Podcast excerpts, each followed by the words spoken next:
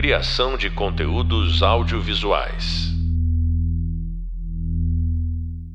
Olá, meu nome é José Vicente e eu sou professor da disciplina de escrita criativa. Nesse primeiro podcast referente ao 1 da disciplina, nós vamos abordar a progressão contínua.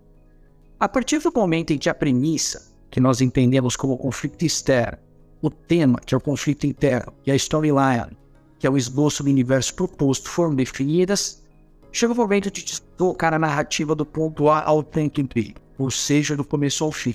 Esse processo se chama progressão contínua. Como citado no vídeo do hub visual, premissa, tema storyline, drama é conflito. Dessa maneira, tudo gira em torno de embates e decisões contínuas do protagonista que vão conduzir a narrativa do ponto A ao ponto B, ou seja, do início ao fim. No universo da dramaturgia, o ritmo define-se como um dos elementos estruturais mais importantes. Ele será o responsável por manter o espectador atento e imerso no produto audiovisual. Nos próximos vídeos e podcasts, nós vamos nos aprofundar nas sutis ciladas que o processo da escrita de um roteiro oferece.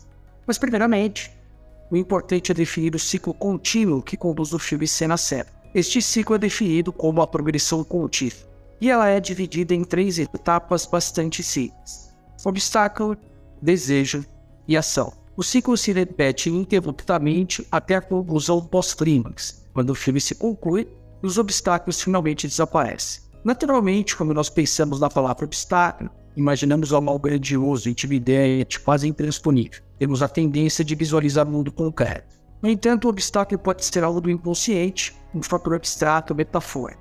Diante desse obstáculo, o protagonista pode tomar uma grande quantidade de ações possíveis, confrontá-lo, resultando em vitória ou derrota, ignorá-lo, desviar do seu caminho ou simplesmente fugir. Dar um passo para trás não significa levar a narrativa para o lado oposto. É muito importante frisar que na dramaturgia, a narrativa sempre segue do início ao fim. Obviamente, não é o caminho é o caminho tortuoso, mas em nenhum momento ele dá passos para trás.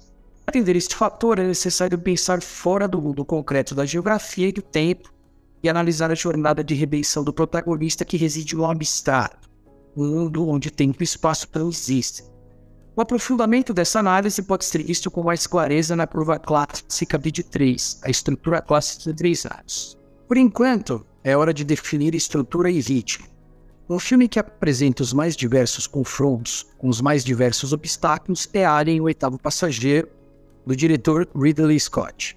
Em resumo, estamos no futuro, onde grupos de transporte fazem entregas de produtos entre diferentes planetas em diferentes galáxias.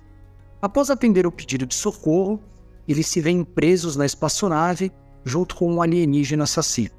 Sem possibilidades de sair da nave, o grupo inicia uma desesperada tentativa de sobrevivência. De início, vemos a espaçonave rumando para seu destino. Ao chegar, eles vão entregar a encomenda e receber o pagamento. Subitamente, eles recebem um pedido de socorro via transmissão de rádio. Esse é o primeiro obstáculo. O desejo, no entanto, é o de seguir ao destino e receber o pagamento. Então, a ação óbvia é ignorar o pedido de socorro e seguir em frente. Obstáculo, desejo e ação. Progressão contínua. Neste início, eles ignoram o obstáculo. Surge, no entanto, um porém, um obstáculo. De acordo com o contrato assinado pelo grupo e por regra do sindicato, eles são obrigados a atender todos os chamados de socorro, por mais improváveis que sejam. Um novo obstáculo. Eles precisam atender ao chamado. Desejo atender rapidamente para seguir em frente. Ação resolver esse problema e seguir para receber o pagamento e possivelmente iniciar um novo trabalho.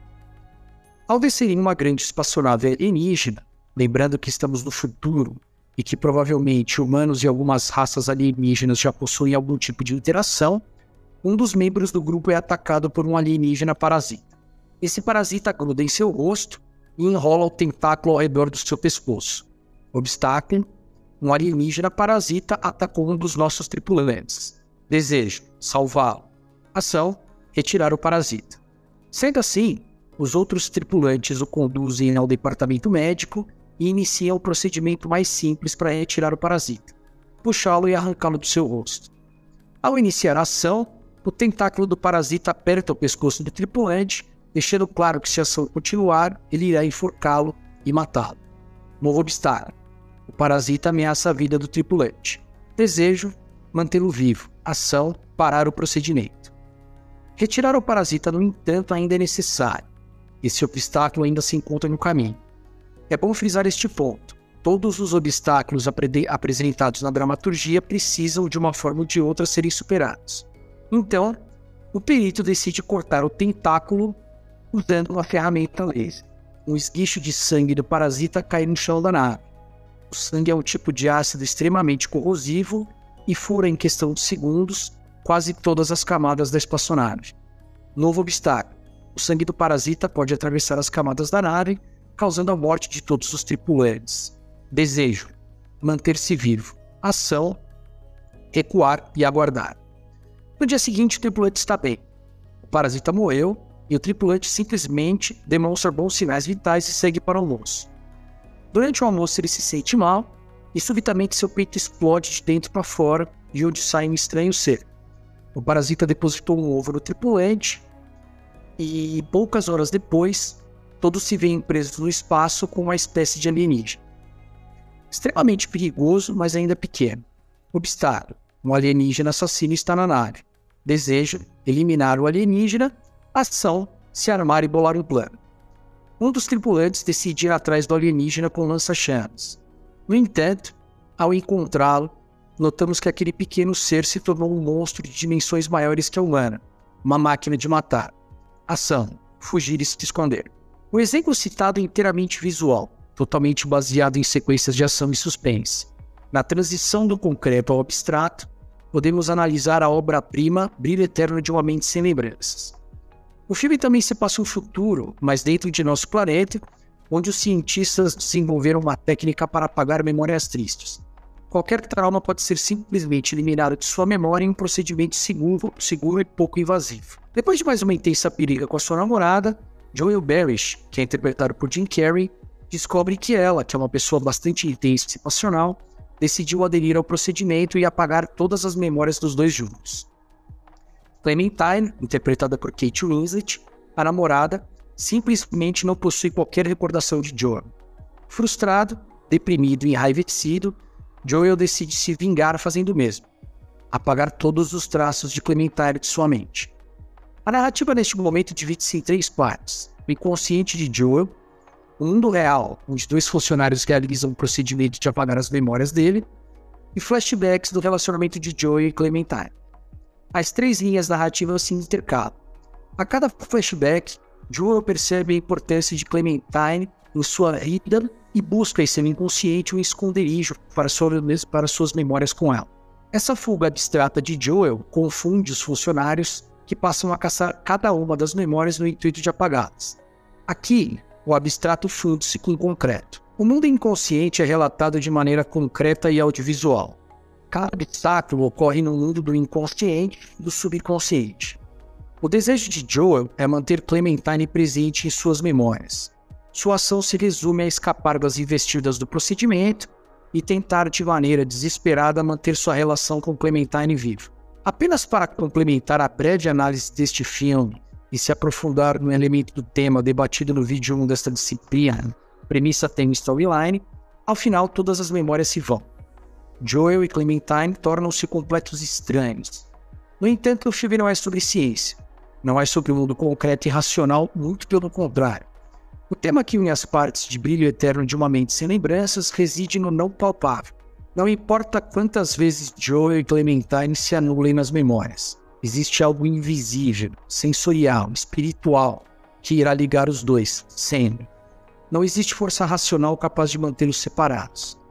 Podemos definir esse agente invisível como amor ou o que quer que seja. Fim, dois elementos essenciais e muito bem estruturados acontecem. Joel e Clementine se conhecem por acaso ou por destino em uma estação de trem e percebem uma conexão. Aos poucos, eles se apaixonam de novo. No entanto, eles não sabem que já se conheciam e que meses atrás estavam namorando. Esse encontro ocorre depois do procedimento, onde suas memórias são apagadas. Para realizar o procedimento de apagar as memórias, é necessária uma avaliação médica. Nela, você grava todos os mares e frustrações que as memórias trazem e por essa razão está querendo apagá-las. Joel e Clementine acessam as fitas de anos, onde os dois narram percepções horríveis um do outro. No mesmo instante, eles descobrem que já foram amantes e que o relacionamento falhou, causando dor e desespero. Esse é o obstáculo final. O clímax, que está bem detalhado no vídeo 3 sobre a estrutura clássica em três atos. Clementine, passional e impulsiva, decide partir e deixar Joel para trás. Neste momento, nosso protagonista, racional, introvertido e covarde, precisa tomar uma ação, algo que foge de suas características básicas.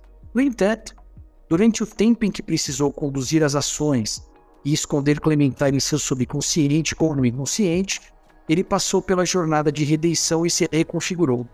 Essa jornada também está vista em detalhes no vídeo 3. Obstáculo final.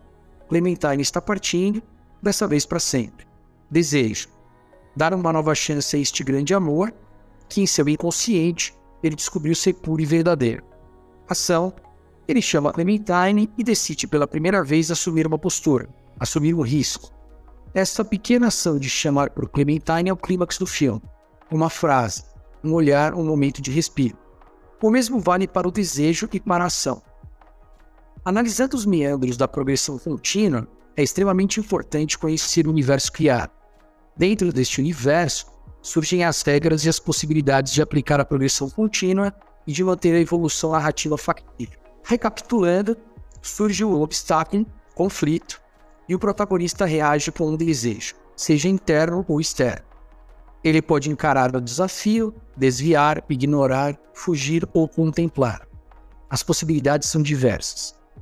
De acordo com seu desejo interno e externo, ele irá decidir e tomar uma ação. Então, surge um novo obstáculo.